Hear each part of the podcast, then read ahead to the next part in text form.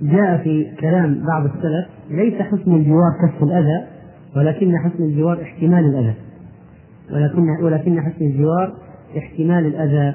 وهذا هو معنى الحديث السابق الذي ذكرناه حتى يفرق بينهما موت أو ضعن. موت أو ضعن. فالإنسان يبذل لذلك ما يحتاج إليه.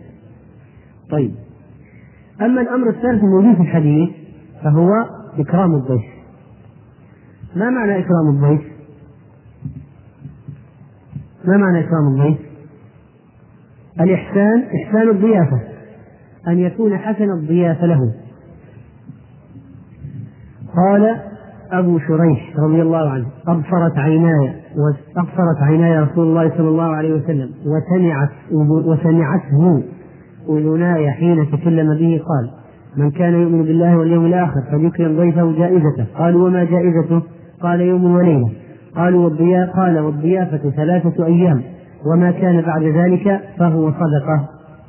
وخرج مسلم من حديث أبي شريح أيضا عن النبي صلى الله عليه وسلم قال الضيافة ثلاثة أيام وجائزته يوم وليلة وما أنفق عليه بعد ذلك فهو صدقة ولا يحل له أن يثني عنده حتى يؤثمه قالوا يا رسول الله وكيف يؤثمه قال يقيم عنده ولا شيء له يقريه به يقريه قري الضيف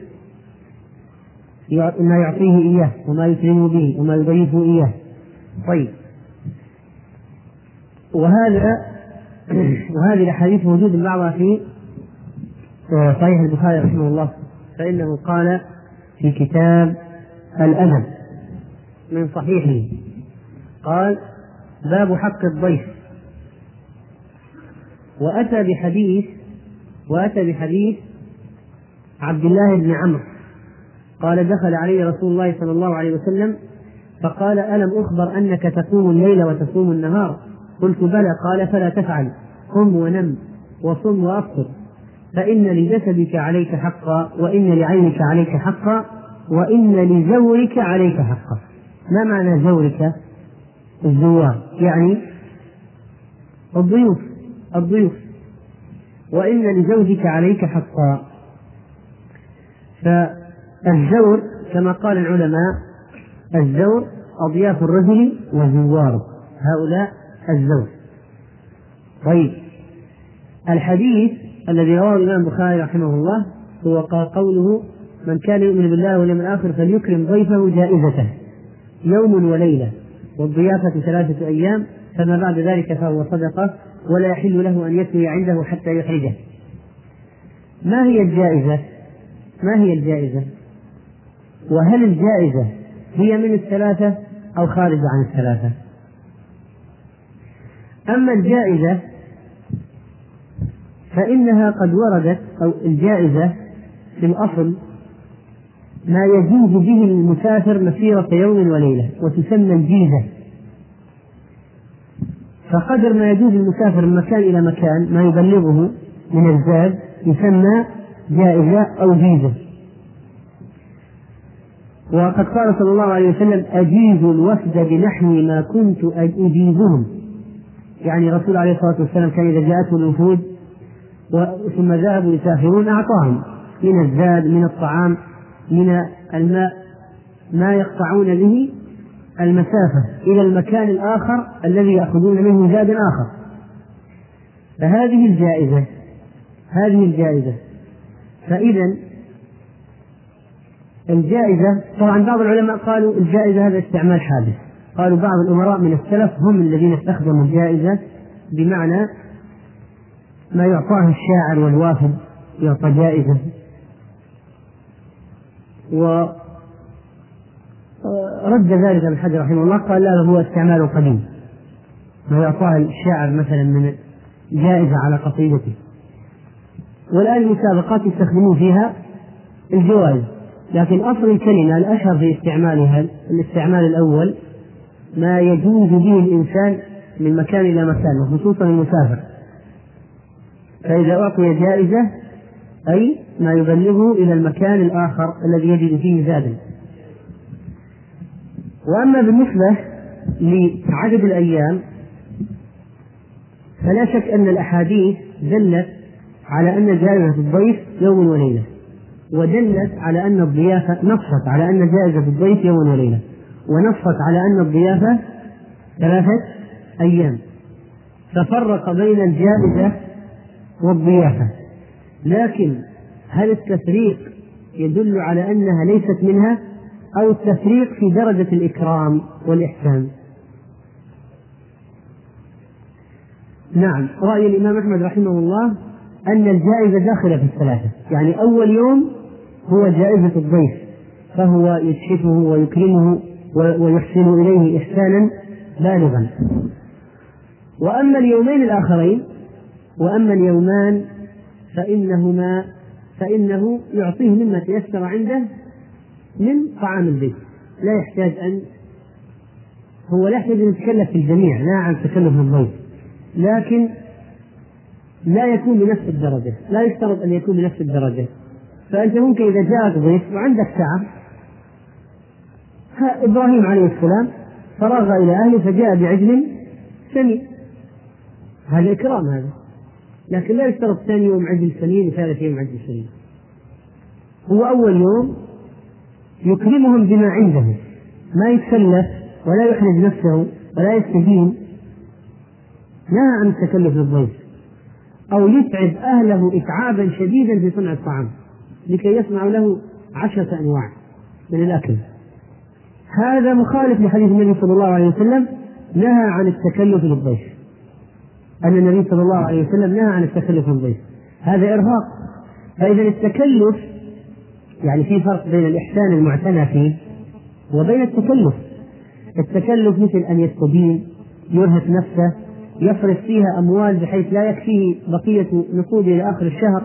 مثلا أو أنه يرهق أهله في الطعام أو يضيع مصالح أولاده من أجل أن يذهب إلى هنا وهنا وهنا يجمع أطعمة لكي يأتي بها للضيف لا وإنما يعتني بإكرامه اعتناء اعتناء جيدا في أول يوم هذا اليوم والليلة هذه الجائزة. فإذا استطاع مثلا أن يقدم أن يذبح له يذبح له لا حرج بدون مشقة. إذا كان عليه مشقة أو عليه مثلا حرج فلا يفعل ذلك. ولو غضب الضيف ولو انسحب من البيت ولو حصل ما حصل. بعض الناس عندهم عادات جاهلية. يجيبون مثلا كتف يضع له. يقول هذا ما هو عشاء هذا ما هو عشاء ويروح على جنب ويقوم ذلك الرجل يذبح. ويطبخ له الساعة الثانية ليلا ينضج الطعام هذا يعني حصل يحدث مع بعض قليل العقل يعني أنهم يقول هذا ما هو عشاء.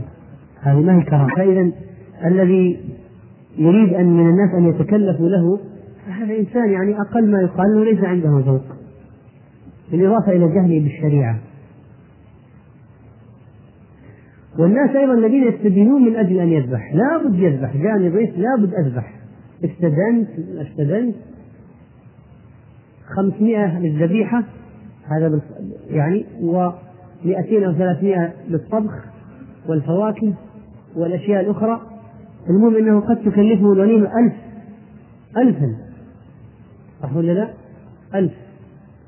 فهو قد, قد تأخذ عليه ربع دخله الشهري وهو إنسان مرتب نفسه على أن يعيش بالراتب هذا مثلا شهرا.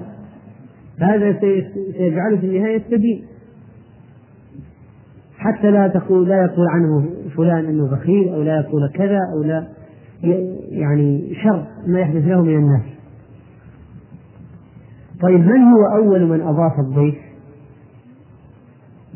إبراهيم عليه السلام كما ورد في الحديث الصحيح، أول من أضاف الضيف إبراهيم. نعم.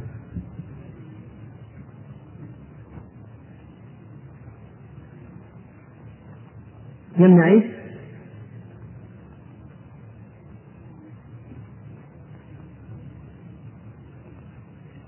يعني يدرأ شرا يعني إذا كان الشر هذا أعظم من الدين فلا بأس قد يكون يسلم عرضه من كلام كثير جدا يجب عليه أذى فيشتري عرضه بمال ولو استدانه قد يكون فعله وجيه لكن ذلك الرجل آثم لأنه أحرجه أليس كذلك؟ والرسول عليه الصلاة والسلام نهى عن إحراج صاحب البيت وهذا أحرجه فيكون سكر الشيء المنهي عنه. وهذاك إذا اشترى عرضه بالمال ولو استدان من أجل درء المفسدة الأعظم بارتكاب المفسدة الأقل وهي الدين فهذا لا يعني أنه سالم أنه هذا لا يعني أنه آثم هذا فعل ما يمكن. يقول فعل ما يمكن فعله بالنسبة له. و قد قال عليه الصلاة والسلام كما قلنا كان أول من أضاف الضيف إبراهيم. وقال صلى الله عليه وسلم لا خير في من لا يضيف لا خير في من لا يضيف. فإذا الضيافة لا بد منها.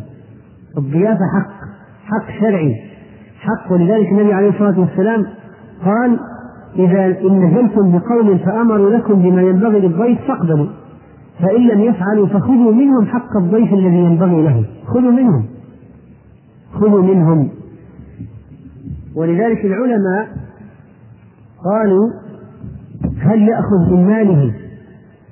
هل يأخذ من ماله هو بالقوة يعني أو بالخفية حقه حق الضيف أم أنه يشتكي إلى السلطان؟ أم أنه يشتكي إلى السلطان؟ فقال الإمام أحمد له المطالبة بذلك إذا منعه لأنه حق له واجب. وجاء عنه روايتان عن الإمام أحمد. رواية أنه يأخذ بيده من ماله إذا منعه حق الضيف. من ماله يأخذ. حق شرعي هذا.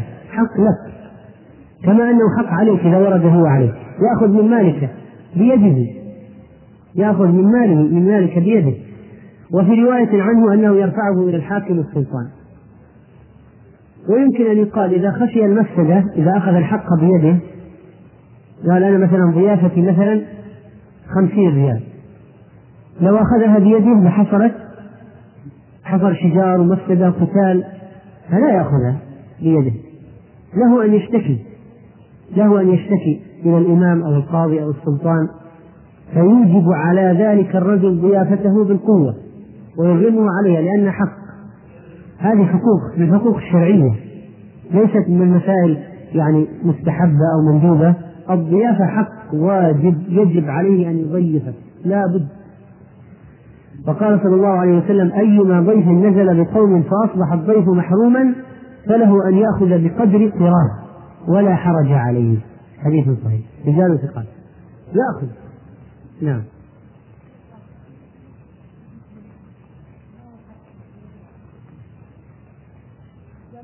ابن السبيل مسافر منقطع الضيف قد يكون غنيا. الضيف قد يكون غني.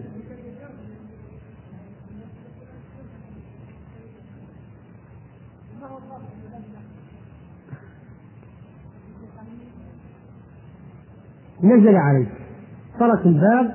قال أنا جاي. أنا ضيف. إيه؟ أنا ضيف.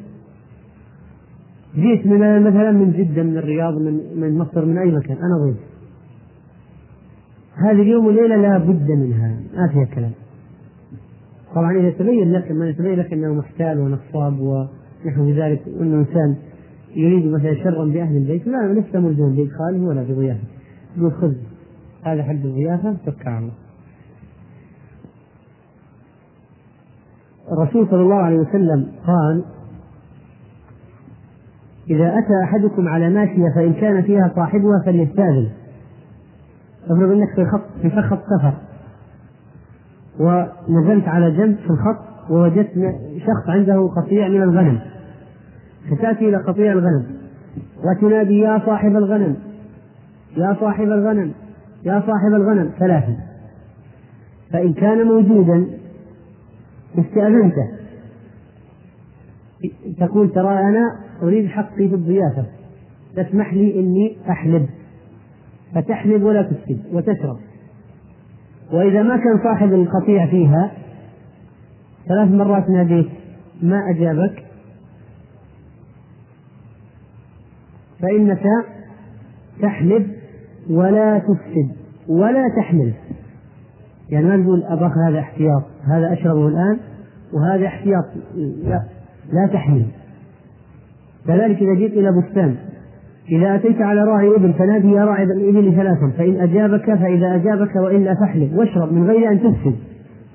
وإذا أتيت على حائط يعني بستان مزرعة مثلا فنادي يا صاحب الحائط ثلاثا فإن أجابك وإلا فكل من غير أن تفسد ولا تحمل كذلك.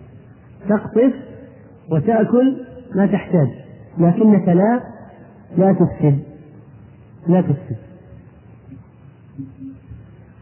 و إذا كان الضيف محتاج يصبح حقه أعظم. صحيح ولا لا؟ يصبح حقه أعظم. لكن لو كان غير محتاج اليوم الأول واجب حتى لو كان غني. واجب. واجب الضيافة. لو نزل عليك ضيفا يجب عليك. يجب عليك أن تضيفه. طيب. الآن يقول الآن هل إذا جاء واحد طرق الباب؟ نقول نعم تضيفه إذا كنت قادرا على الضيافة. وهذا يعني أن يكون زايد عندك على قوت عيالك وعلى قوت نفسك وزوجتك. لكن إذا ما عندك إلا قوت اليوم ما أنت ملزم بالضيافة تعتذر له. تعتذر له. لكن نحن الآن عندنا قوت شهر. ما في واحد ما عنده يعني إلا أن يكون مثلا في بعض الأماكن لا يوجد لا يوجد عنده مثلا مخزن ولا عنده ثلاجة ولا عنده شيء. كبعض الطلاب وبعض الذين يدرسون في الكليات مثلا مثل العسكريين ونحوهم يذهب إلى المطعم ما عنده. لكن لو جاءه ضيف طبعا الضيف غالبا يكون قريب أو صاحب أو صديق أو معرفة ولا ليس في عليك بالذات؟ نعم؟ غالبا يعني هذا اللي يحدث الآن يعني عمليا يعني. لكن قد يأتي إنسان غريب إلى البلد. غريب يدخل البلد ما ما يعرف أحد. فينتقي بيتا من البيوت يتوسم فيه أنه يجد. فيطرق الباب. إذا قال أنا ضيف جاء جئت من بلد كذا مثلا. حقه لا بد تعطيه حق. هذا حق. ويأخذ بالقوة رغما عنه إذا لم تعطي إياه. و الرسول صلى الله عليه وسلم حث على تجهيز أشياء للضيف.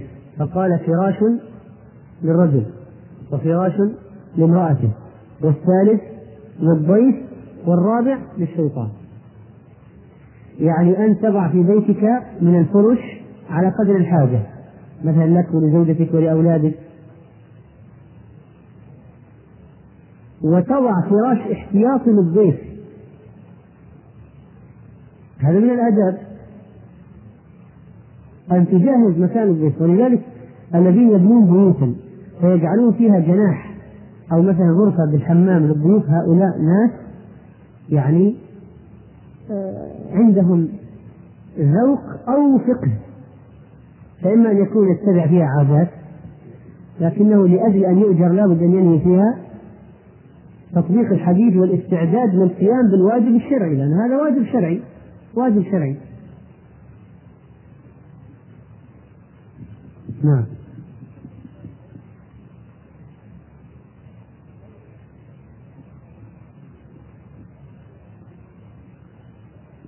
لا لا لا يحرجه الآن هذا حق الضيف. هو حق لصاحب البيت. هو حق لصاحب البيت. هذا حق للضيف. يبغى يجلس يوم نصف يوم يومين. اي الجائزة؟ الجائزة حق للضيف. وليست الضيافة حق لصاحب البيت بحيث أن يرغمه يعني الآن بعض الناس يطلق ويحلف بالحرام والطلاق والعتاق وكل شيء. أنه يبقى عنده ويأكل من ذبيحته. وهذا تكلف واضح. نهي نهى الرسول صلى الله عليه وسلم عن صلى الله عليه وسلم عن التكلف للضيف هذا واضح. وقال لا تكلفوا للضيف. لا يتكلفن أحد لضيفه ما لا يقدر عليه. هذه أحاديث صحيحة.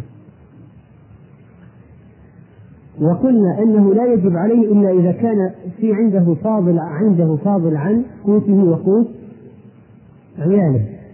لكن لو أنه آثر الضيف على نفسه وأولاده يجوز؟ نعم. لقد جاء في الحديث الصحيح الذي رواه الإمام البخاري رحمه الله أن رجلا أتى رسول الله صلى الله عليه وسلم فقال يا رسول الله أصابني الجهل ما وجد شيء آكل فأرسل إليه إلى نسائه فلم يجد عندهن شيئا. فقال رسول الله صلى الله عليه وسلم ألا رجل يضيفه الليل يرحمه الله؟ فقال رجل من الأنصار أنا يا رسول الله. فذهب إلى أهله فقال لامرأته ضيف رسول الله صلى الله عليه وسلم لا تدخرين شيئا فقالت والله ما عندي إلا قوت الصبية. قال فإذا أرادت صبية العشاء فنمينيهم وتعالي فأطفئ السراج ونطوي بطوننا الليلة. ففعلت. ثم غدا الرجل على رسول الله صلى الله عليه وسلم فقال لقد عجب الله عز وجل. أو ضحك الله عز وجل من فلان وفلان. طبعا إذا ضحك الله من عبد يعني رضا لا شك. ضحك حقيقي يدل على أن الله رضي عنه.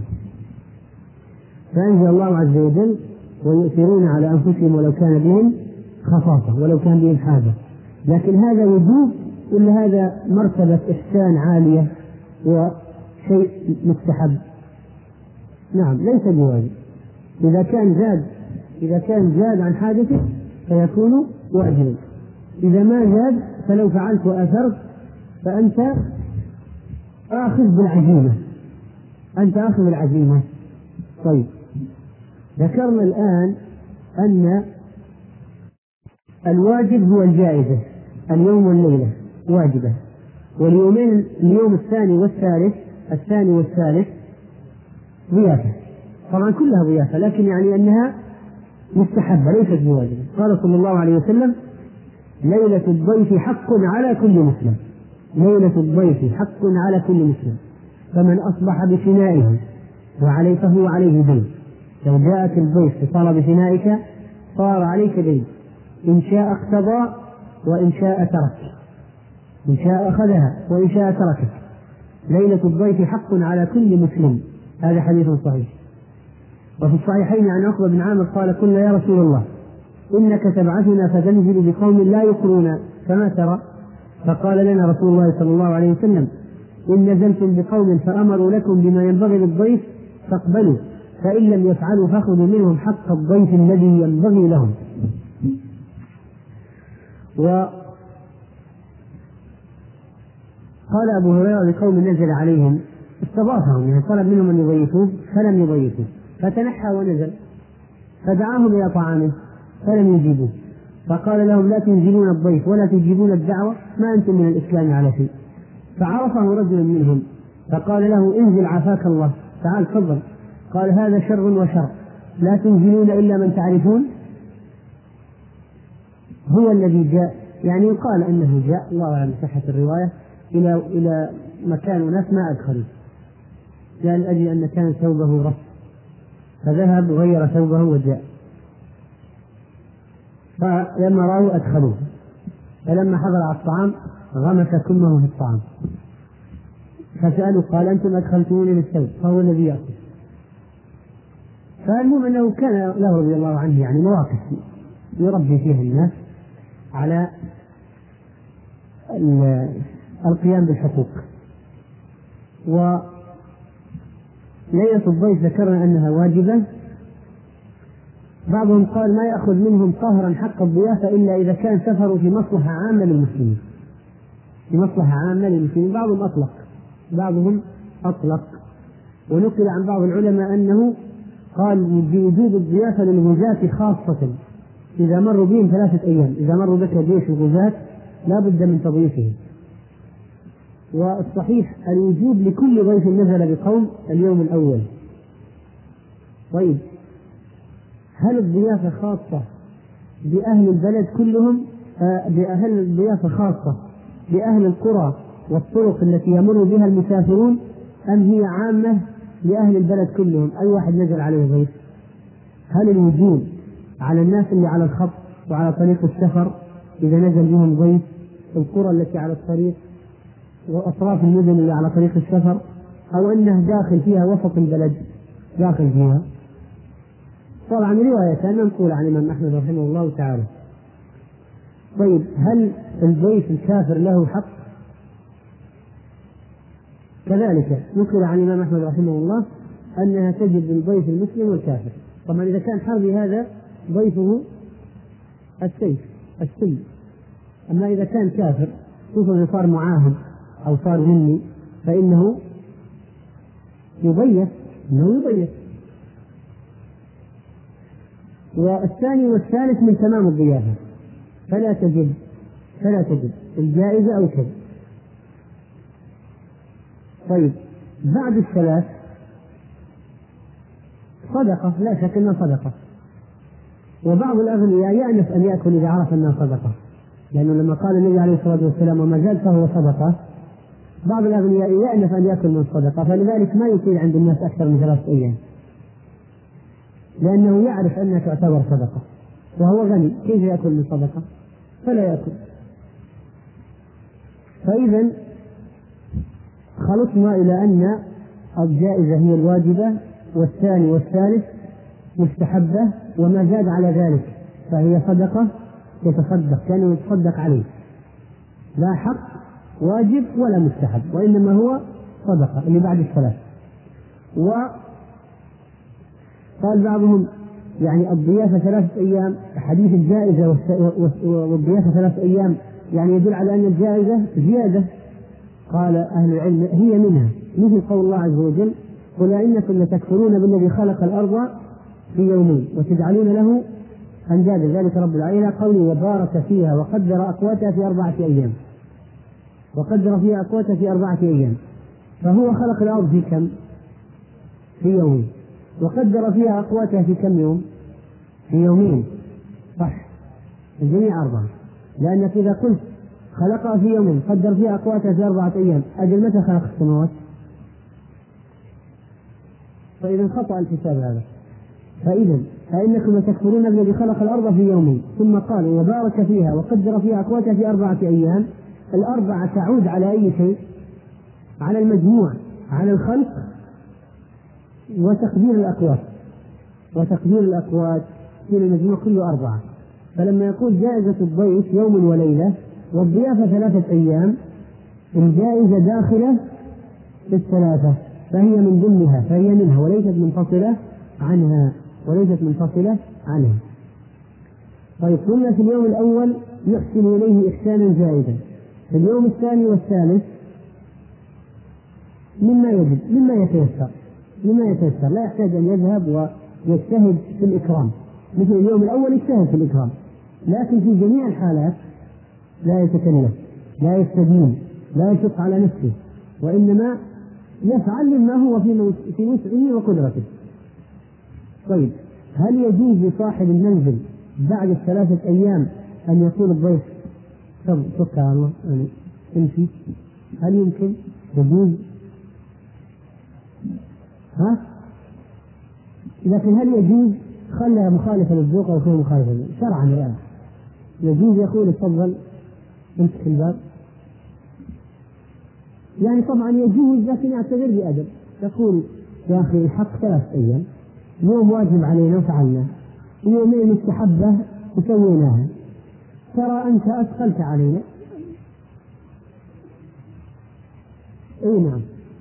يقرأ له الحديث أو يعلق له الحديث على الباب حتى يفهم ويمشي يعني حل صحيح. لأن بعض الضيوف ثقلاء يجي ما يصدق إنه وجد مكان يجلس. يجلس يعني يرتاح آكل شارب نايم ما هو دافع شيء. ثم أهل البيت متضايقين أو النساء محدودين والمرأة لا بد أن تطبخ. إذا صار عندك الأولاد ممكن تأكل اي شيء صح ولا لا؟ شاي وخبز لو اردت لكن إذا صار ضيف ما تستطيع أن تقول تعال أنت يلا تعال تأكل تأكل من اخينا إحنا نأكل توست حبتين توست وشاي مثلا. ما تستطيع لابد أن تذهب وتطبخ وتفعل تجيب أكل والمرأة تطبخ في الليل في النهار الصباح. ولازم يكون في أكثر من شكل ثلاث أشكال على المائده ولذلك لأن المسألة تتحول عند بعض الناس إلى قضية مقرفه فلذلك جاء الحديث نهى عن التكلف بالبيت. لا تكلفوا بالبيت. من أجل القضية هذه؟ لا تكلف يا أخي قدم ما عندك. لا تتكلف وهو يجب عليه أن يفهم ذلك ولا يقول هذه إهانة وهذا ما هو عشائي وهذا ما هو حقي ولا ما آكل حتى تأتوني بذبيحتي وكرامتي هذه عادات جاهلية. وقوله صلى الله عليه وسلم لا يحل له أن يثني عنده حتى يحرجه أو يؤثمه ما معناها؟ طبعا يحرجه واضح أن يضيق عليه وينكد عليه ويضطر إلى شراء أشياء ما يعني يطيقها وامرأته تتعب من بيت من خدمة الضيف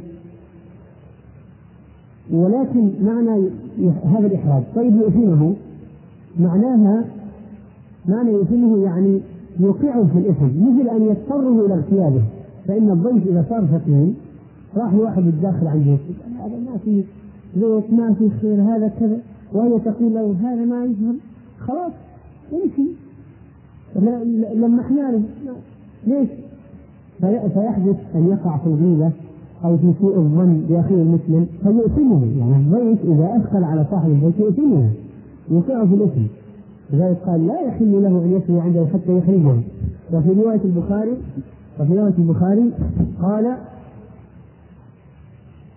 ولا يحل له أن يثني عنده حتى يخرجه وفي الروايه الاخرى ذكرناها يؤثمه يعني يوقعه في الاثم يوقعه في الاثم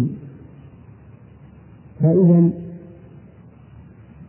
هذا نهاية المطاف في شرح هذا الحديث و آه، أضافوا نقطة واحدة أو نضيف نقطة واحدة. أن الضيف إذا علم أن هؤلاء ما عندهم إلا ما يكفيهم فلا يجوز له أن ينزل عليهم. ولو كان هم يعني آه نعم لكن هو إذا علم ما يجوز له لأن هذا فيه إضرار لأن النفقة أقول النفقة واجبة نفقته على زوجة وأولاده واجبة فكأنه هذا يأتي ويأخذ النفقة عليهم ويذهب بها عنهم. طيب الآن أذان. فإن شاء الله نتابع الكلام في الغد والله أعلم صلى الله وسلم على نبينا محمد. مع تحيات إخوانكم في تسجيلات ابن تيمية بالخبر. الحمد لله رب العالمين.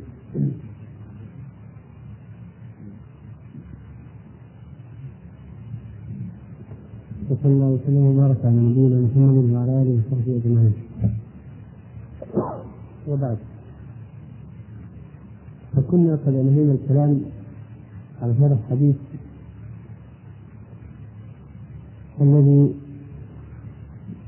رواه أبو هريرة رضي الله عنه عن رسول الله صلى الله عليه وسلم قال من كان يؤمن بالله واليوم الآخر فليقل خيرا أو ليصمت ومن كان يؤمن بالله واليوم الآخر فليكرم جاره ومن كان يؤمن بالله واليوم الآخر فليكرم بيته وكان بقي بعض الأسئلة على هذا فمن الذي كان عنده سؤال في الموضوع؟ نعم.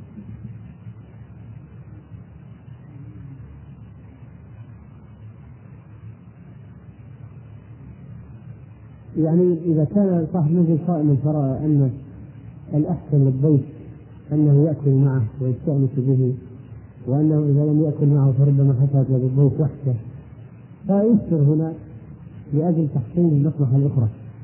أما إذا كان لا يحصل ضرر بإكماله الصيام فبقاء على صيامه أحسن. وأما السؤال إذا كان الرجل عنده دوام مثلا فجاءه ضيف ولا يوجد في البيت إلا زوجة الرجل. والضيف نام عنده. في الصباح رجل يريد أن يذهب إلى الدوام العمل. يعني لا يجوز أن يبقي الضيف عنده في البيت لوحده مع الزوجة إذا لم يكن هناك من الدين الخلوة مثل ولد كبير أو امرأة أخرى ونحو ذلك. فطبعا بطبيعة الحال سيطلب منه إذا لم يستطع هو أن يؤدي العمل فسيطلب منه المغادرة في المنزل. فلا حرج في ذلك. يعني هنا سيترتب وجود الضيف مضرة ومفسدة شرعية وهو الخلوة طيب بقي نعم.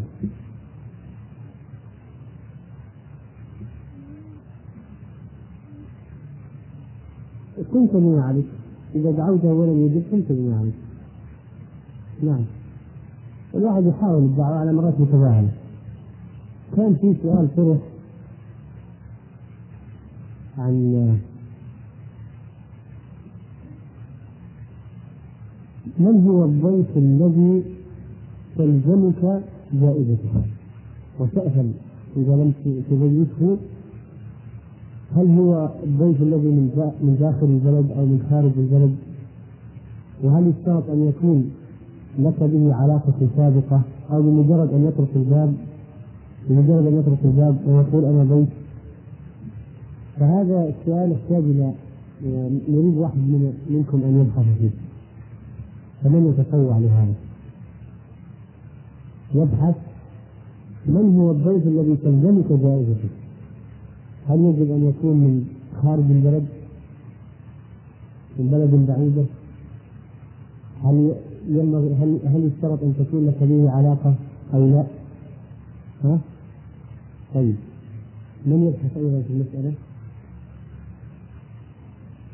ويعين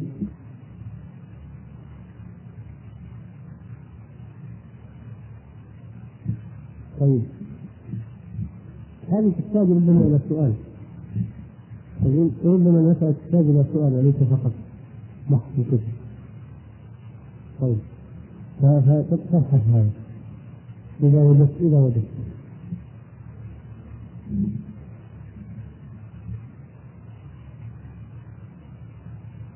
لأن بعضهم قال هل أي أي واحد يطرق عليه الباب يقول أنا ضيف يلزمني أن أبيته وأن وأن أدخله البيت وأن أطعمه وأقوم بواجبه؟ أو يجب أن يظهر عليه آثار السفر أو لا يجب أن يظهر عليه؟ ما هو المقصود ما هو المقصود؟ أو أنك تعرف من سلفا وتعرف أنه جاء من خارج البلد؟ أو لا يشترط المعرفة واضح السؤال؟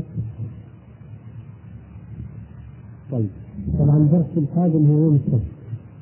يوم اليوم غدا غدا الاثنين بعد الاثنين السبت. لوجود محاضرة. فالدرس غدا إن شاء الله وبعد غد يكون السبت. طيب. الحديث السادس عشر. فهل من ما تجد نفسه في الحديث؟ هنا الحديث السادس عشر.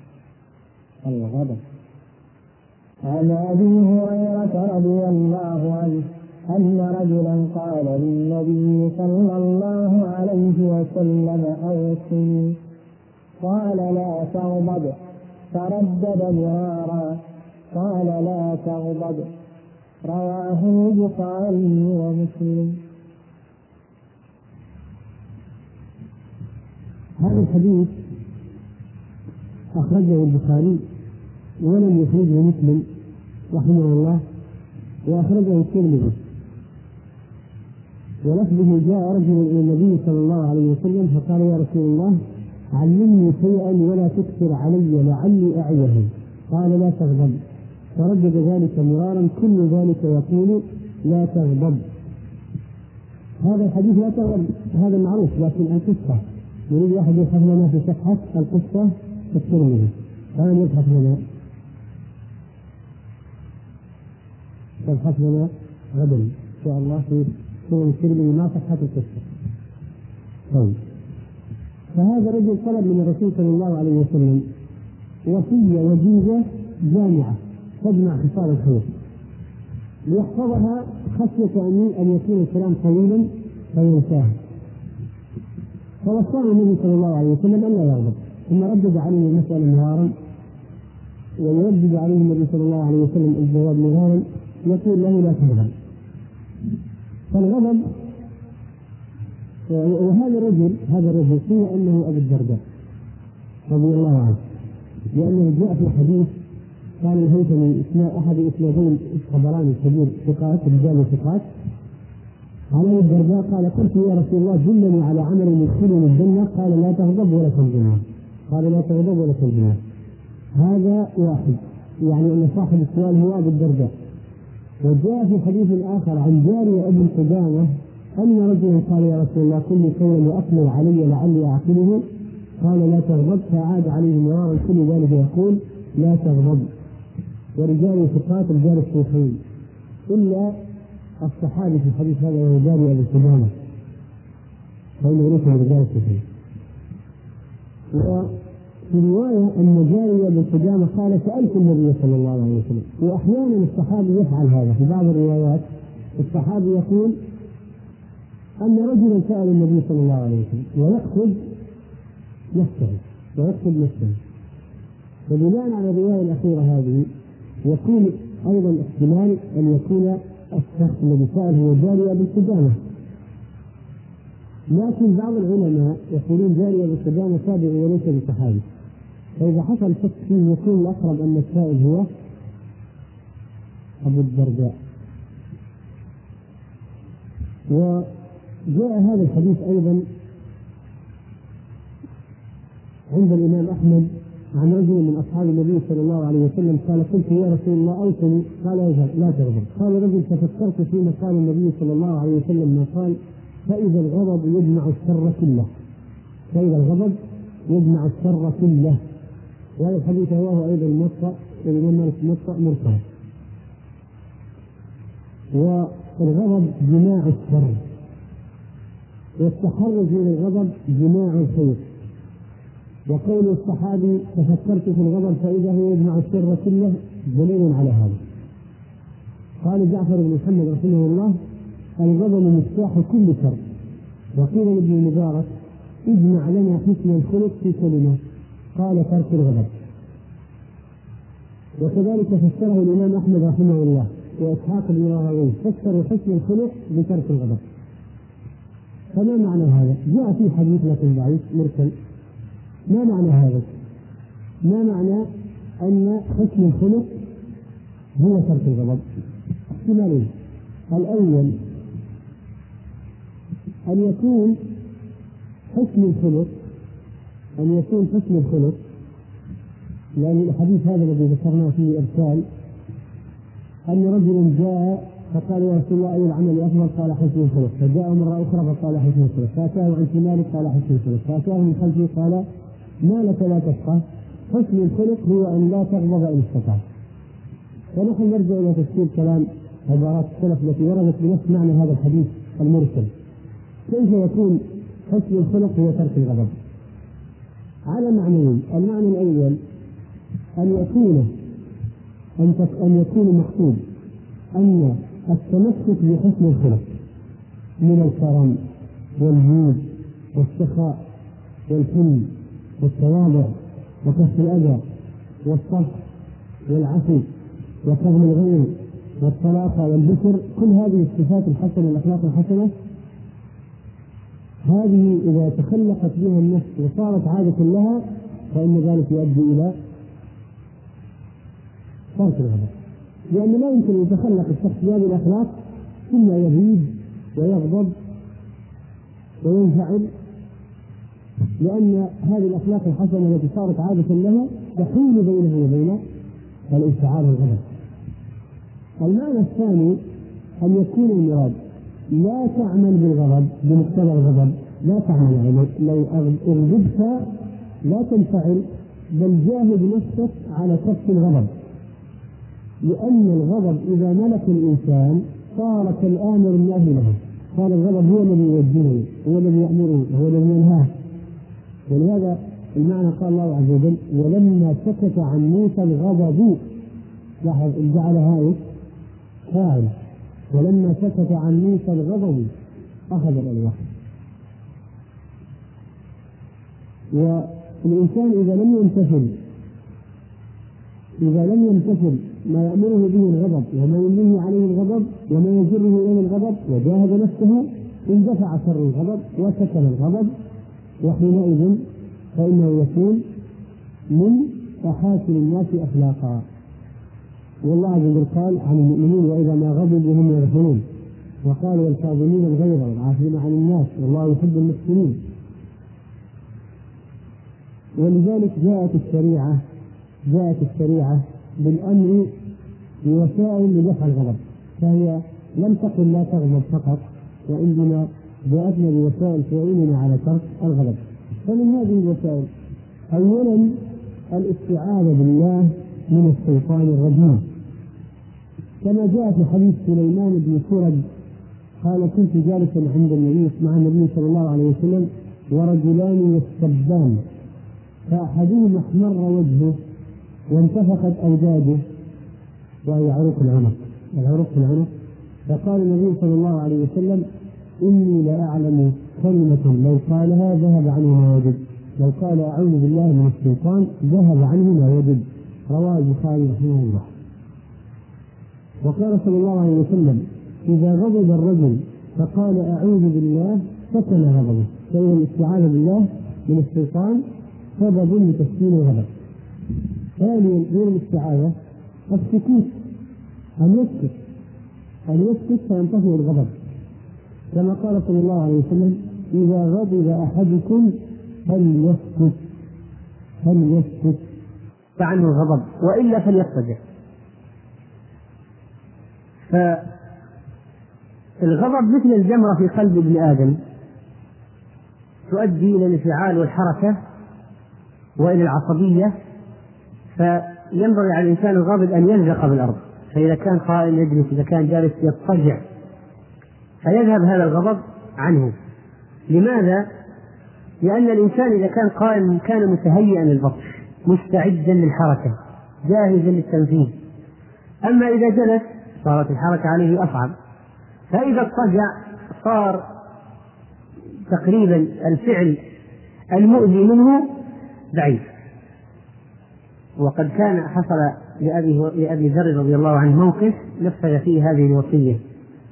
فقد روى الإمام أحمد رحمه الله أن أبا ذر كان يسقي على حوض له كان يسقي على حوض له فجاء قوم فقال لهم قال أبو ذر لهم كأنه يريد منهم يريد واحد منهم أن يساعدهم قال أيكم يولد على أبي ذر؟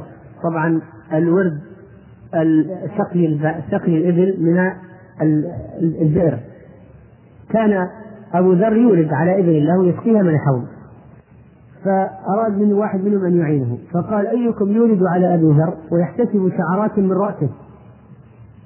فقال رجل أنا. يحتسب الأجر عند الله ويساعدني فجاء رجل فأورد عليه الحوض فدقه كسر الحوض. كأنه أساء في أساء في التصرف فأدى ذلك إلى إتلاف. طبعا هذا شيء مؤذي أنت تأتي بعون. العامة يقولون تأتي بعون فت... يقولون نطلب منك عون فتأتينا بفرعون. لكن الرجل أراد أن أبو ذر أراد الرجل أن يساعده فإذا برجل يكون سببا في تهديم حافة البئر. أبو ذر بمجرد ما حصل ذلك ورآه كان قائما فجلس ثم اضطجع. فقال له يا أبا ذر لم جلست ثم اضطجعت؟ قال فقال إن رسول الله صلى الله عليه وسلم قال ذكر الحديث. إذا غضب أحدكم وهو قائم فليجلس فإن ذهب عنه الغضب وإلا فليضطجع. فإلا فليضطجع. والجلوس والاضطجاع يبعد الرجل عن الهيجان والثوران والتصرفات الطائفة. وكذلك فإن الرسول عليه الصلاة والسلام قد أخبر أنه إذا حدثت هناك فتنة فينبغي على الإنسان أن يكون غير مشارك فيها بعيد عن أسباب تعاطيها. فقال إن المضطجع فيها تكون فتنة. القائم فيها قال إن المضطجع فيها خير من القاعد والقاعد فيها خير من القائم والقائم خير من الماشي والماشي خير من الساعي فكلما كان الإنسان أبعد كان أسلم وأحسن. فكن عبد الله المقتول ولا تكن عبد الله القاتل. إذا صارت فتنة بين المسلمين ولم يعرف الحق خفي. فأنت تعتزل الفتنة. إذا إذا تهارج المسلمون فيما بينهم وتقاتلوا واضطربت الأحوال ولم يعرف هناك إمام عادل يلاذ به ويقاتل وراءه فماذا تفعل في هذه الحالة؟ تترك تبتعد عن الفتنة. و لا شك أن الذي ينفعل يأتي بأشياء من السباب أو من الأفعال الطائفة ما يسبب له إشكالات كثيرة. قال مورث العزمي رحمه الله ما ما امتلأت غيظا قط ولا تكلمت في غضب قط بما أندم عليه إذا رضيت. وغضب يوما عمر بن عبد العزيز فقال له ابنه عبد الملك. عبد الملك كان كان شابا صالحا. وكان يعين أباه. قال أنت يا أمير المؤمنين مع ما أعطاك الله وفضلك به تغضب هذا الغضب؟ فقال له أو ما تغضب يا عبد الملك؟ أنت يا ولدي يا عبد الملك ما تغضب؟ فقال عبد الملك هذا الابن الآن يربي أباه. قال عبد الملك وما يغني عني سعة جوفي إذا لم أردد فيه الغضب حتى لا يظهر. قال أجل أنا على الفاضي يعني عندي سعة جوف على الفاضي؟ أنا أثبت فيه الغضب في جوفي حتى وهو يتردد في جوفي يتردد أثبته فيه حتى أقمعه ولا يظهر. فهؤلاء السلف رحمهم الله هؤلاء السلف رحمهم الله قد ملكوا أنفسهم. ومن أسباب الغضب بعض العلماء يقولون الوضوء. لكنهم يستندون إلى حديث وهذا الحديث فيه كلام. الحديث عند الإمام أحمد وأبي داود. من من حديث عروة بن محمد السعدي أنه كلمه رجل فأغضبه فقام فتوضأ. ثم قال حدثني أبي عن جدي عن جدي عطية قال قال رسول الله صلى الله عليه وسلم إن الغضب من الشيطان وإن الشيطان خلق من النار. وإنما تطفأ النار بالماء فإذا غضب أحدكم فليتوضأ. إذا غضب أحدكم فليتوضأ. هذا الحديث ضعفه بعض العلماء ومنهم الشيخ الألباني. غير أن محقق الأرناؤوط محقق الكتاب لمز الشيخ فقال في التحقيق رواه أحمد وأبو داود والبغوي في شرح السنة وسنده حسن وأخطأ من ضعفه ممن ينتحل صناعة الحديث في زمانه. وهذا لا ينبغي. يعني أنت ممكن تقول أخطأ فلان لكن ممن ينتحل صناعة الحديث في زماننا فإذا كان الشيخ ممن ينتحل صناعة الحديث أجل من هو المسلم فيه؟ فنحن نريد الآن منكم تحقيقا علميا في هذا الموضوع. حديث الوضوء من الغضب. ما هي طرقه؟ وما هي علله؟ وما هو كلام العلماء فيه من المعاصرين أو القدماء؟ الوضوء عند الغضب. فمن يتولى لنا هذه المسألة؟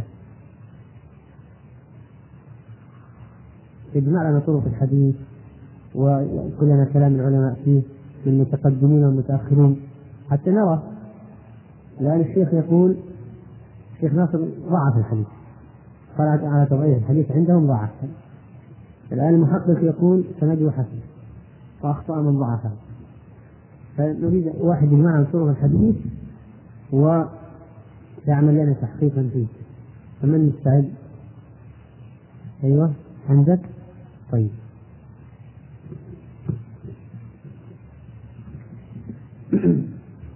من الوسائل أيضا التي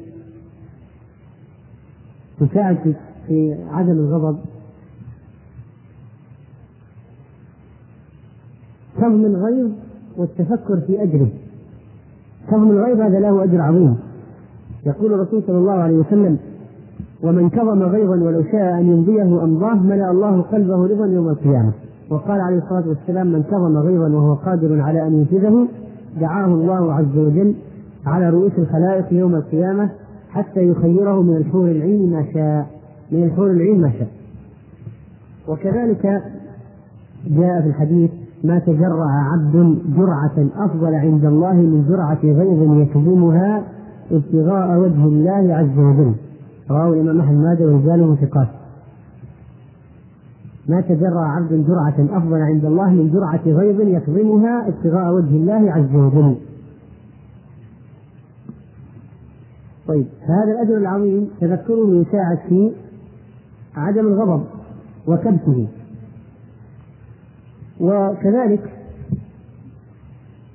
من الأسباب التي تساعد على كظم الغيظ أو صرف الغضب أن يعرف الإنسان مقدار نفسه إذا كان يكتم الغضب والرتبة العالية التي له. لأن الرسول عليه الصلاة والسلام قال ليس الشديد بالسرعة إنما الشديد الذي يملك نفسه عند الغضب. ليس الشديد بالسرعة إنما الشديد الذي يملك نفسه عند الغضب. فإذا الذي يملك نفسه عند الغضب شديد فيعرف أن الشريعة مدحته. فإذا تفطن أن الشريعة مدحته كان أقرب إلى امتناعه عن الغضب. وقد قال صلى الله عليه وسلم الصرعة كل الصرعة الذي يغضب فيشتد غضبه ويحمر وجهه ويقشعر شعره فيصرع غضبه. وينتهز عليه الصلاة والسلام فرصة في حادثة حصلت أمام الصحابة لتوضيح هذا المفهوم. فجاء عن أنس رضي الله عنه أن النبي صلى الله عليه وسلم مر بقوم يصطرعون مغالبات مصارعة. فقال ما هذا؟ قالوا فلان الصريع. هذا فلان الصريع. ما يصارع أحدا إلا صرعه. قال صلى الله عليه وسلم أفلا أدلكم على من هو أشد منه؟ رجل ظلمه رجل. فكظم غيظه فغلبه وغلب شيطانه وغلب شيطان صاحبه. قال ابن حجر اسناده حسن. اذا هذا من الأسباب من الرتب العالية. هذه رتبة عالية. أن الشريعة تعطي رتبة منزلة الذي يملك نفسه عند الغضب لأنه شديد وأنه أفضل من أقوى الناس في المصارعة. لأن لأن صرع النفس اصعب من صرع الرجال. التغلب على النفس أشد من التغلب على الرجال. وكذلك فإن من الأسباب التي تساعد على رد الغضب أن الإنسان إذا ذكر بالله عند الغضب أن يتذكر ويرد إلى الحق. رحمك الله. عن ابن عباس أن رجلا استأذن علينا عمر رضي الله عنه فأذن له. فقال رجل هذا الرجل جاب واسطات حتى دخل. لما دخل إيش قال؟ قال يا ابن الخطاب والله ما تعطينا الجزل يعني ما تعطينا العطاء الكثير. ولا تحكم بيننا بالعدل. هذا الآن جاي فقال عمر فغضب عمر حتى هم أن يوقع به فقال له سر بن قيس وكان حليما من جلساء عمر. يا أمير المؤمنين إن الله عز وجل قال لنبيه صلى الله عليه وسلم خذ العفو وأمر بالعرف وأعرض عن الجهل وإن هذا من الجهل فذكره. فوالله ما جاوزها عمر حين يعني تلاها عليه وكان وقافا عند كتاب الله عز وجل رواه البخاري. فلما ذكر تذكر.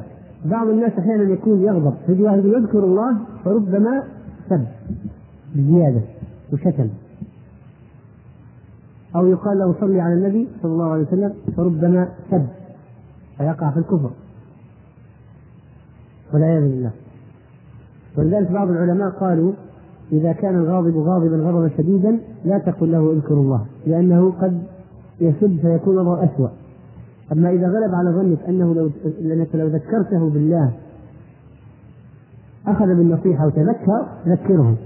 أما إذا غلب على ظنك أنك لو ذكرته بالله سب أو قلت له صلي على النبي فسب وشتم فلا تفعل ذلك حتى لا تؤدي به إلى الوقوع فيما هو أعظم من الغضب. وكذلك من الأشياء التي تساعد على كظم الغضب وكبته معرفة مساوئه. فإن الإنسان لو فكر في مساوئ الغضب لوجدها كثيرة لا تعد. فإن ما يحدث بسببه من الطلاق والأذى وأن يجرح ويؤذي وقد يقتل. علم ما فيه من المساوئ فتراجع عنه. وهذا حديث في صحيح مسلم. عن أبي وائل عن علقمة بن وائل أن أباه رضي الله عنه حدثه قال إني لقاعد مع النبي صلى الله عليه وسلم إذ جاء رجل يقود آخر بمسعه حبل حبل. فقال يا رسول الله هذا قتل أخي. فقال رسول الله صلى الله عليه وسلم أقتلته؟ قال نعم قتلته. قال كيف قتلته؟ قال كنت أنا وهو نختبر. يعني نضرب الشجر ليسقط الورق فنأخذه علفا للدواب كنت أنا وهو نختبط من شجرة فسبني فأغضبني فضربته بالفأس على قرنه يعني على رأسه فقط. فهذا إذا من المساوئ الغضب أنه قد يقتل يؤدي إلى القتل. أصلا كثير من الحالات القتل الفوري يكون في مجلس إذا حصل في مجلس لا بد من نتيجة غضب وافرض أن الشخص ما يعني استفز وغضب غضبا شديدا جدا ولم يستطع أن يضرب أو يقتل أو يجرح هرب منه الشخص أغضبه استفزه وهرب. فإذا لم يثبت غيظه ولم يثبت غضبه فإنه سيعود على نفسه. فقد يضرب نفسه وقد يجرح نفسه وقد يمزق ثوبه أو يلطم خده وقد يسقط صريعا مغمى عليه قد يكسر أواني يحطم المتاع ونحو ذلك من الأشياء. لأنه لابد أن ينفذ في شيء الآن لأنه غير قادر على كظم الغيظ وعلى رد الغضب. فإذا كان ذهب الذي أغضبه وهرب رجع هو على نفسه. ففش غله في أهل بيته أو في جسده أو في متاعه وهو خاسر في جميع الحالات وبعض الناس يصير عنده ارتفاع ضغط وانهيار عصبي. كله بسبب عدم المجاهدة في رد الغضب.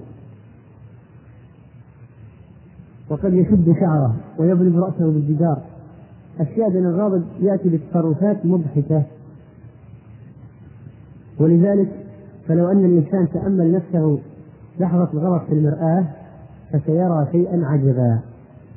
فإنه لو قدر له أن يرى نفسه في المرآة عند الغضب لرأى من تغير لونه وشدة رعدته وارتجاف أطرافه وتغير خلقته وانقلاب شحنته واحمرار وجهه ودخول عينيه وخروج حركاته عن الترتيب لأنه يتصرف مثل المجانين لو رأى نفسه في تلك الحالة لاشمأز من نفسه واشمأز من هيئته. وهذا في الظاهر وقبح الباطن أعظم من قبح الظاهر. فكيف بالشيء الذي يغلي داخله؟ كيف يكون؟ قال ميمون بن مهران جاء رجل إلى سلمان فقال يا أبا عبد الله أوصني. قال لا تغضب. قال أمرتني أن لا أغضب وإنه ليغشاني ما لا أملك. قال فإن غضبت فاملك لسانك ويدك. فإذا ملك الإنسان لسانه ويده دفع شرا كثيرا. وقال الحسن أربع من كن فيه عصمه الله من الشيطان. هذه من الحكم. الحسن البصري كان مشهورا بالحكم وهذا من حكم الحسن البصري. قال أربع من كن فيه عصمه الله من الشيطان وحرمه على النار. من ملك نفسه عند الرغبة والرهبة والشهوة والغضب. من ملك نفسه عند هذه الأربعة الرغبة والرهبة والشهوة والغضب. فالذي يفكر فيها يجد أن مبدأ الشر كله في هذه الأربعة. ولذلك إذا الإنسان حصل له رغبة في شيء تملكته رغبة جامحة وقوية في شيء فإنه مستعد أن يفعل كل المحرمات في سبيل الوصول في سبيل الوصول إليه.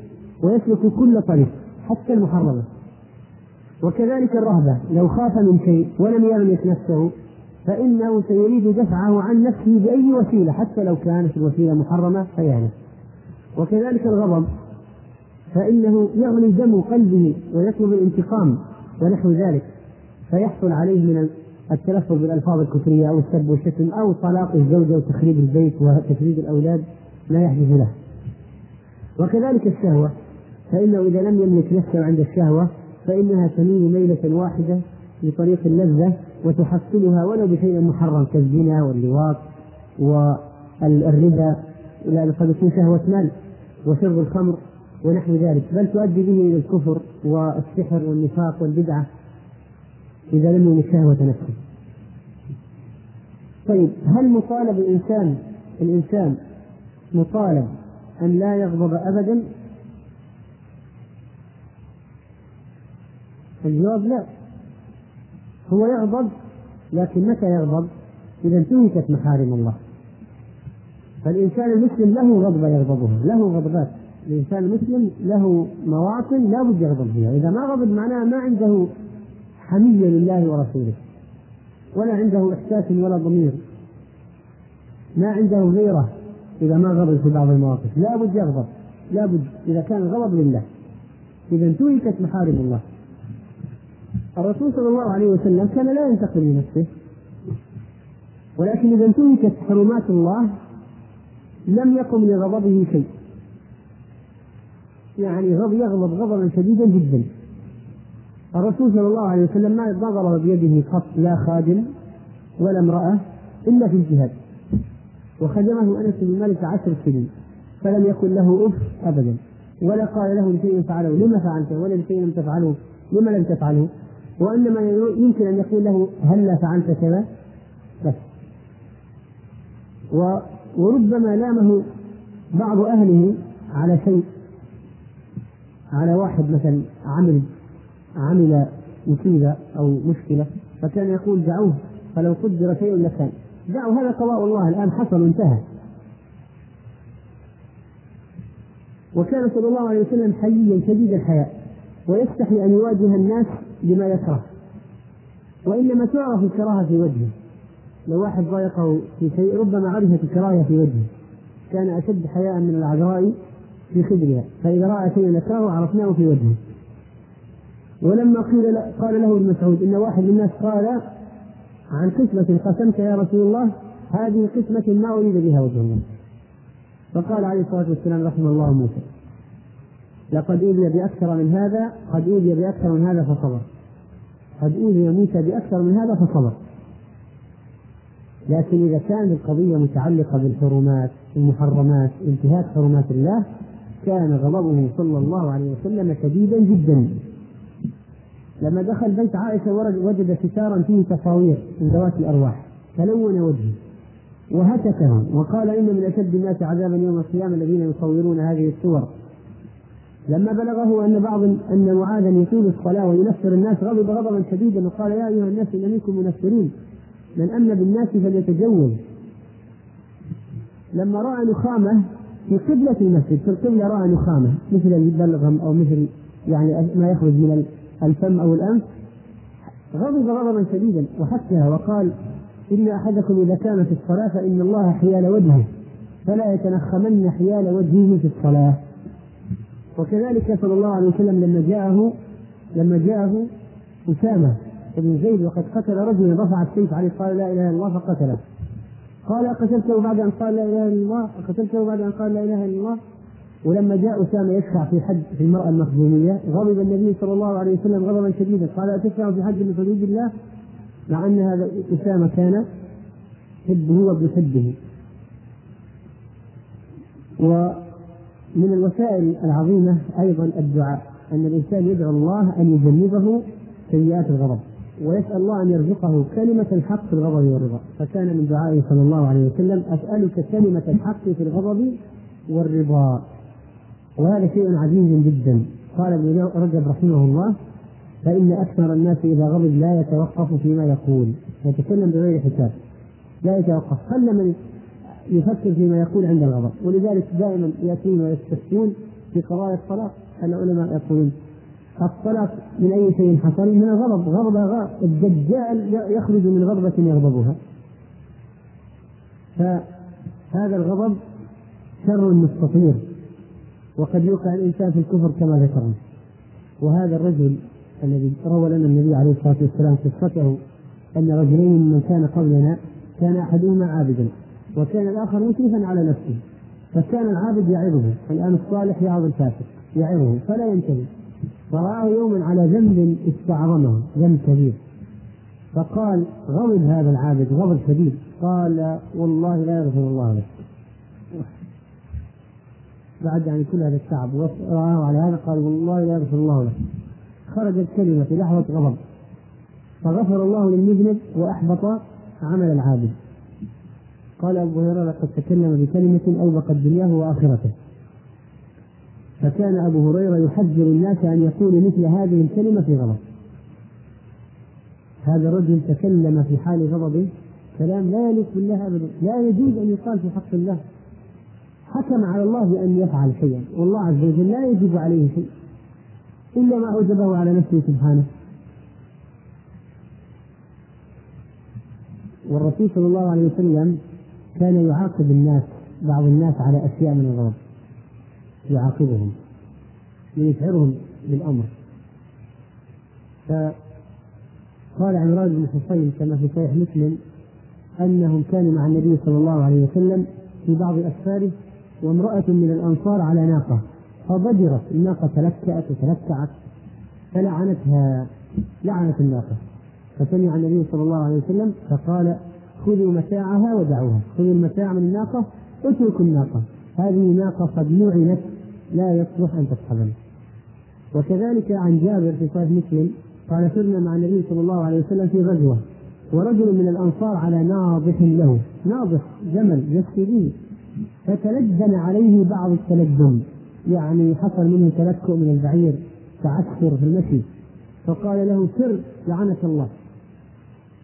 قال البعير سر لعنك الله. فقال رسول الله صلى الله عليه وسلم انزل عني فلا تصحبنا بملعون. لا تدعوا على أنفسكم ولا تدعوا على أولادكم ولا تدعوا على أموالكم لا توافقوا من الله. ساعة يسأل فيها عطاء فيستجيب لكم. فالصحيح من الأقوال أهل العلم في المسألة أنه عاقبه تعزيرا أن منعه من السحاب البعير وترك البعير تعزيرا. يعني أنه لا يجب على الإنسان إذا لعن شيئا أن يتركه. يعني إذا واحد قال الآن لو لعنت شيء من متاعي أو أو دابة عندي يجب عليه تركها؟ فنقول لا عليك التوبة إلى الله. لكن فعله الإمام هنا مع بعض أصحابه تعزيرا لهم. يمكن اللعنة هذه وافقت ساعة استجابة.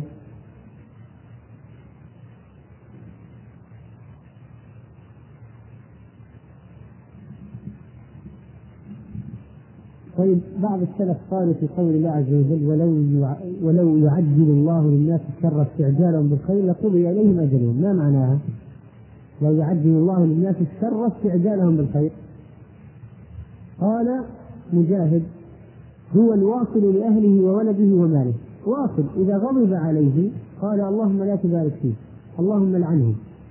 يقول مجاهد إن هذه الآية معناها أن هذا الإنسان الذي دعا على بعض أهله وولده أو ماله لو الله استجاب له وعجل الاستجابة له لهلك هلك المدعو عليه صح ولا لا؟ فهذا هل فيه تعارض بينه وبين حديث الجمل؟ الجواب لا يوجد لأن الآية تتكلم عن أغلب يعني لو أن الله يستجيب للناس كل ما يدعون به على أنفسهم وأهليهم وأموالهم لهلكوا لكن يستجيب شيئا ويؤخر أشياء. وما يؤخره أكثر.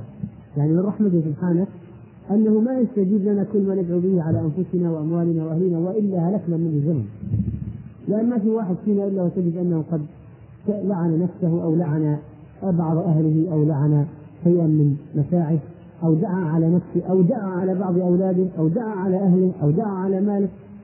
فلو الله يستجيب لنا كل دعاء ندعوه لهلكنا وهلكت أهالينا وهلك الأهل والأولاد من زمن بعيد. فالله أحيانا يستجيب. إذا وافقت ساعة استجابة نزل البلاء.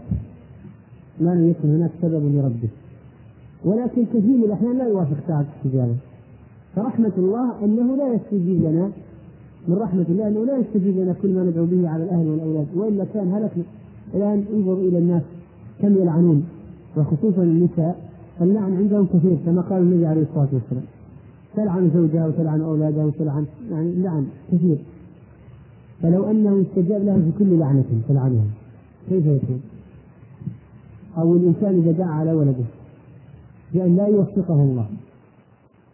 فمن رحمة الله اذا أنه لا يستجيب لكل دعاء خصوصا دعاء الحرمان من التوفيق أو الحرمان من السعادة. أو الدعاء عليه بالشقاء. و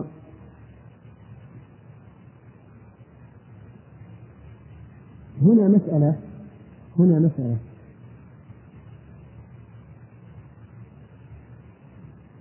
وهي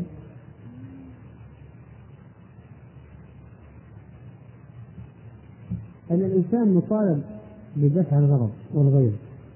لكن قد يكون الغيظ من كافر فهل يحتفظ به؟ الإنسان المفروض الآن أن يسرب ما في نفسه من طاقات الغيظ والغضب لكن لو كان على الكفار يحتفظ به؟ ها؟ ليه؟ ليه؟ يحتفظ به انتظارا لفرصة الانتقام من الكفار معاذ ومعوذ معركة بدر قالوا لعبد الرحمن بن عوف أين أبا جهل؟ أين أبو جهل؟ قال ما تفعل به يا ابن أخي؟ قال إني سمعت أنه كان يسب رسول الله صلى الله عليه وسلم فإني نذرت لئن أظهرني الله به لأقتلنه يعني هذا كان يحتفظ بها هذه المسألة المسألة هذه تتأجج في نفسه صلاح الدين الأيوبي أرناط لما يعني حصل منه ما حصل من النكاية في المسلمين نذر أن يقتله بيده أن يذبحه بيده لله. فهذا الشيء الاحتفاظ به هذا من الإيمان. ولذلك الله عز وجل قال قال الله سبحانه وتعالى قاتلوهم. يعني يأمر المؤمنين بقتال الكفار. قاتلوهم. يعذبهم الله بأيديكم ويخزهم وينصركم عليهم. ويكفي صدور قوم مؤمنين ويذهب غيظ قلوبهم الله أكبر على ما في الجهاد من الفوائد. فوائد الجهاد قال يعذبهم الله بأيديكم. يعذب الله الكفر بأيدي المؤمنين. ويخزهم ويثبت باطلهم وينزل يعني رايتهم يثبتهم ويخزهم. وينصركم عليهم. هذه فوائد الجهاد. ويكفي صدور قوم مؤمنين ويذهب غيظ قلوبهم في ناس مؤمنين قتل أبناؤهم آباؤهم زوجاتهم. الأجنة في بطون أمهاتهم. أخذت أموالهم أحرقت بيوتهم سلبت ممتلكاتهم. عذبوا ضربوا انتصرت نساؤهم. هذه الأشياء تضيع. هذه الأشياء تبقى جمرات في قلوبنا تتأجج على الكفرة ننتظر يوما يمكن الله لنا من رقابهم. فنفعل بهم كما فعلوا فمن فوائد الجهاد أنه يكفي صدور قوم مؤمنين ويذهب غيظ قلوبهم النكاية في العدو تكفي صدور قوم مؤمنين وتذهب غيظ قلوب المؤمنين الذين تضرروا من الكفار. هذه الأخبار التي نسمعها يعني المفروض أن واحد يسرب هكذا في حلق فقط. لا. نحن ندخرها ليوم ننتقم فيه لله ولدينه. لابد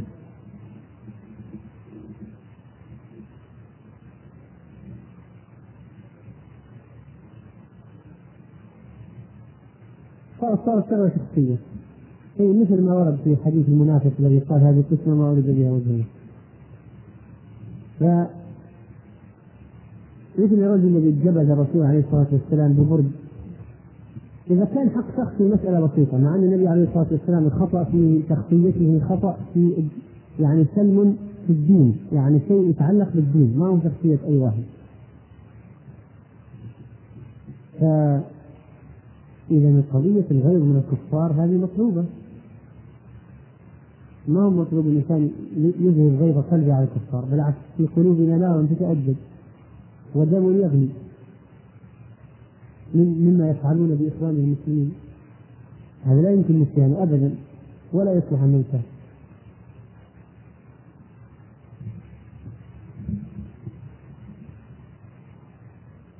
و أيضا من المسائل المتعلقة بهذا الحديث هل الإنسان محاسب أو مكلف بما يصدر منه من الأفعال عند الغضب أو أنه يعفى عنه. إذا الإنسان غضب وعمل أي شيء مثلا سب أو لعن أو طلق أو فعل ما هل حرم زوجته ظاهر هل يحاسب؟ هل يكلف هو مكلف بنتائج ما فعل أم أنها معفو عنه من أجل الغضب؟ ظاهر حديثه صلى الله عليه وسلم إذا غضب إذا غضبت فاسكت يدل على أنه مؤاخذ إذا ما سكت. أقول ظاهر حديث إذا غضبت فاسكت يدل على أنه مؤاخذ إذا ما سكت. وإذا سكت ما يتكلم بالباطل فهو مذنب ومجرم. وقد أتى إثما وأتى زورا. ولذلك فالإنسان عليه أن يتحفظ جدا. قال عطاء بن أبي رباح ما أبكى العلماء بكاء آخر العمر. من غضبة يغضبها أحدهم فتهدم عمل خمسين سنة أو ستين سنة أو سبعين سنة. ورب غضبة قد أقحمت صاحبها مقحما ما استقاله. لا يمكن تورط ورطة لا يستطيع الخروج. طيب. الجواب على السؤال الأصلي هل الإنسان مكلف بالغضب ولا لا؟ أول شيء لابد أن نفرق طبعا إذا كان غضب لله هذا انتهينا منه. إذا كان الغضب من الأشياء الطبيعية في النفس. لابد أن يفرق بين غضب الإنسان إذا كان تحت وطأة ظرف نفسي معين مثل المريض. كبير السن. المسافر. الصائم. هؤلاء الأشخاص لأنواع هؤلاء وغيرهم الغضب عندهم الغضب إليهم أسرع واحتمال الوقوع في الغضب أكثر. يعني يعاني من الجوع العطش السفر المرض هذا يسبب نرفزة صح ولا لا؟ هذا يسبب نرفزة الإنسان. فلا شك أن هذا حسابه على الغضب أقل من حساب الشخص الذي يكون في الأوضاع الطبيعية. لكنه محاسب أيضا. لا يعني أنه قد زال عن الحساب فالمريض والمسافر وكبير السن. هذا يتكلم كيف يشاء يفعل ما يشاء. لا هو محاسب.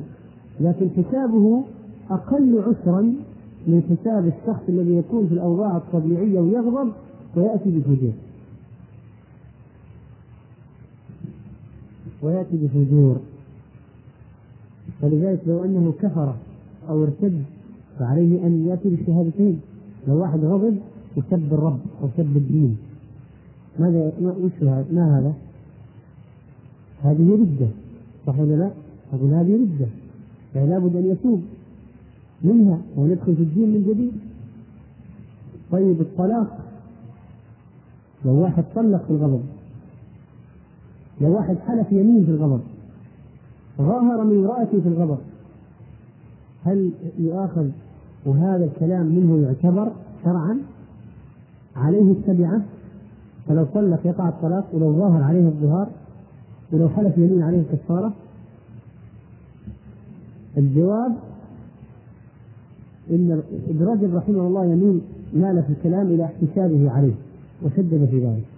لكن الظاهر أن الغضب ينقسم إلى ثلاثة أقسام. قسم يدري صاحبه ماذا يقول. وقسم شديد جدا يبلغ به مبلغا عظيما لدرجة أنه لا يدري ماذا يقول. فيصبح مثل المجنون فاقد العقل.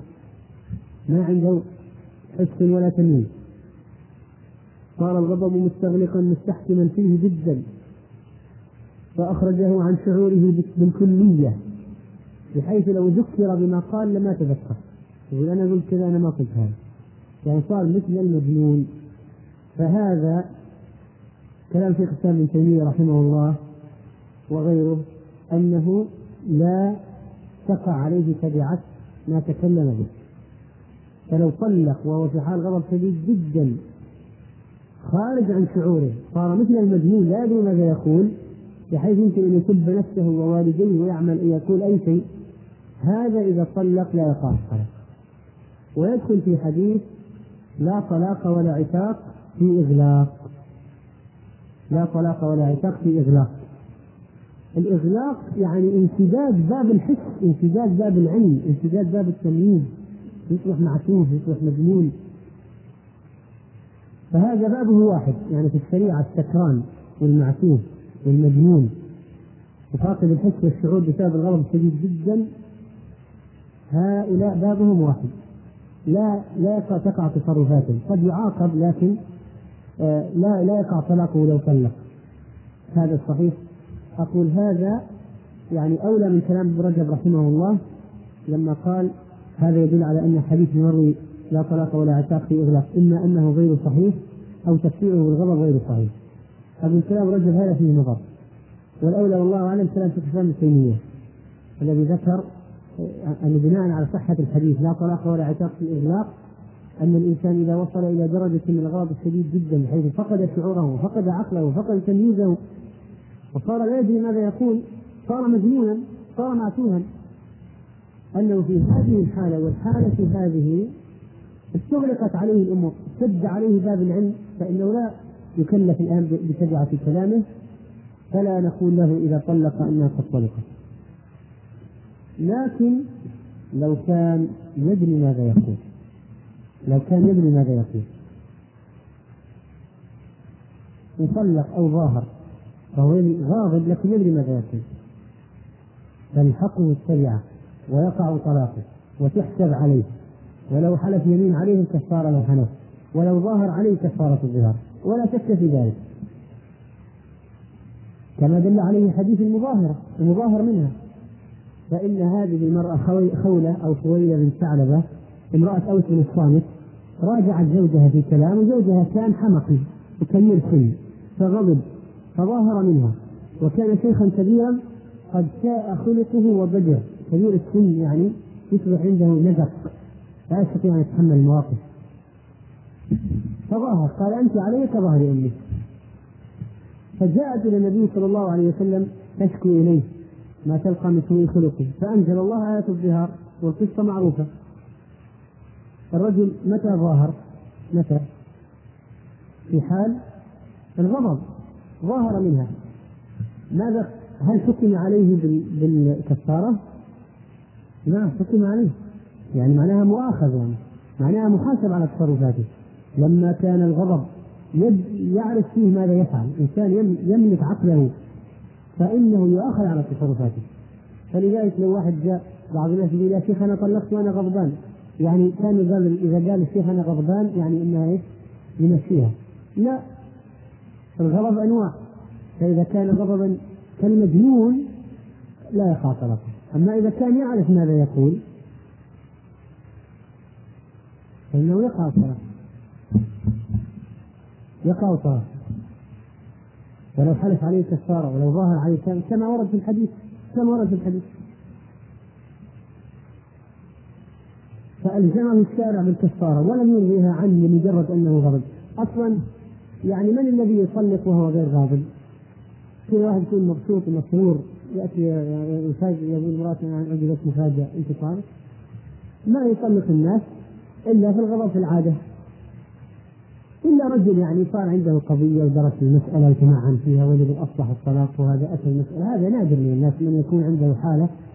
لكن أكثر الذين يطلقون أكثر من 90% من الذين يطلقون في حالة غضب معروفة هذه. فما هو أي واحد يقول أنا غضبان يعني إذا طلاقي لا يقع. إذا كنت تعرف ماذا تقول طلاقك يقع رغما عنك. إلا إذا صار هناك مانع على الخلاف بين العلماء في الطلاق في الحيض والنفاس والطهر الذي أتاها فيه. طيب واحد قال لا يؤاخذكم الله باللغو في أيمانكم. نقول نعم هذا في اللغو لما الواحد يقولها وهو لا يقصد يقول لا والله بلا والله والله راح والله جاء والله كذا. هذا اللي على طرف اللسان من غير قصد اليمين. هذا الذي لا يقع. أما الإنسان إذا غضب فحلف فإن يمينه معتبر منعقد. يمين منعقد. إذا كان يدري ماذا يقول منعقد. وأكثر الذين يحلفون أيضا في الغضب. أكثرهم يحلف في حال الغضب. وهؤلاء الذين يظنون يفلتون من قضية الطلاق إذا إذا قال أنا غاضب وهذه قصة مهمة. قال روي عن مجاهد عن ابن عباس أو روى مجاهد عن ابن عباس أن رجلا قال له إني طلقت امرأتي ثلاثا وأنا غضبان. قال إن ابن عباس لا يستطيع أن يحل لك ما حرم الله عليك. عصيت ربك وحرمت عليك امرأتك. يعني إذا رأى الطلاق بالثلاث مبسوطة خلاص حرمت عليك.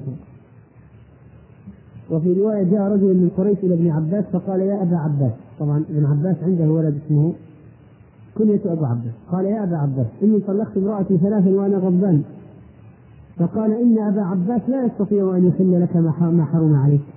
عصيت ربك وحرمت عليك امرأتك. إنك لم تتق الله فيجعل لك مخرجا. تقوى الله إذا طلقت طلق كم مرة؟ مرة. إذا طلقتم النساء فطلقوهن بعدتهن طلقها طاهر من غير جماع طلقة واحدة. لكن وكما جاء في رواية عن سعيد بن جبير قال جاء رجل إلى ابن عباس قال إني طلقت امرأتي ألفا. قال أما ثلاث فتحرم عليك امرأتك وبقيتهن وزر. اتخذت آيات الله هزوا. فالذي صحيح على شرط الشهيد فابن عباس يرى إذا قالت إذا قال لزوجته أنت طالق بالثلاث يعني ثلاث خلاص. هذا قال أنت طالق ألف. قال ثلاث حرمت عليك. والبقية وزر على ظهرك. 997 هذه الأخيرة ينزل على ظهره فأنت ما هذا ما اتقى الله ليجعل الله له مخرجا. لو اتقى الله كان طلق مرة واحدة كما أمر الله. فالنتيجة هذا بالنسبة لذاك الموضوع التصرفات في حال الغضب ما يقع منها وما يعتبر وهذا ختام شرح الحديث. والله أعلم وصلى الله وسلم على نبينا محمد.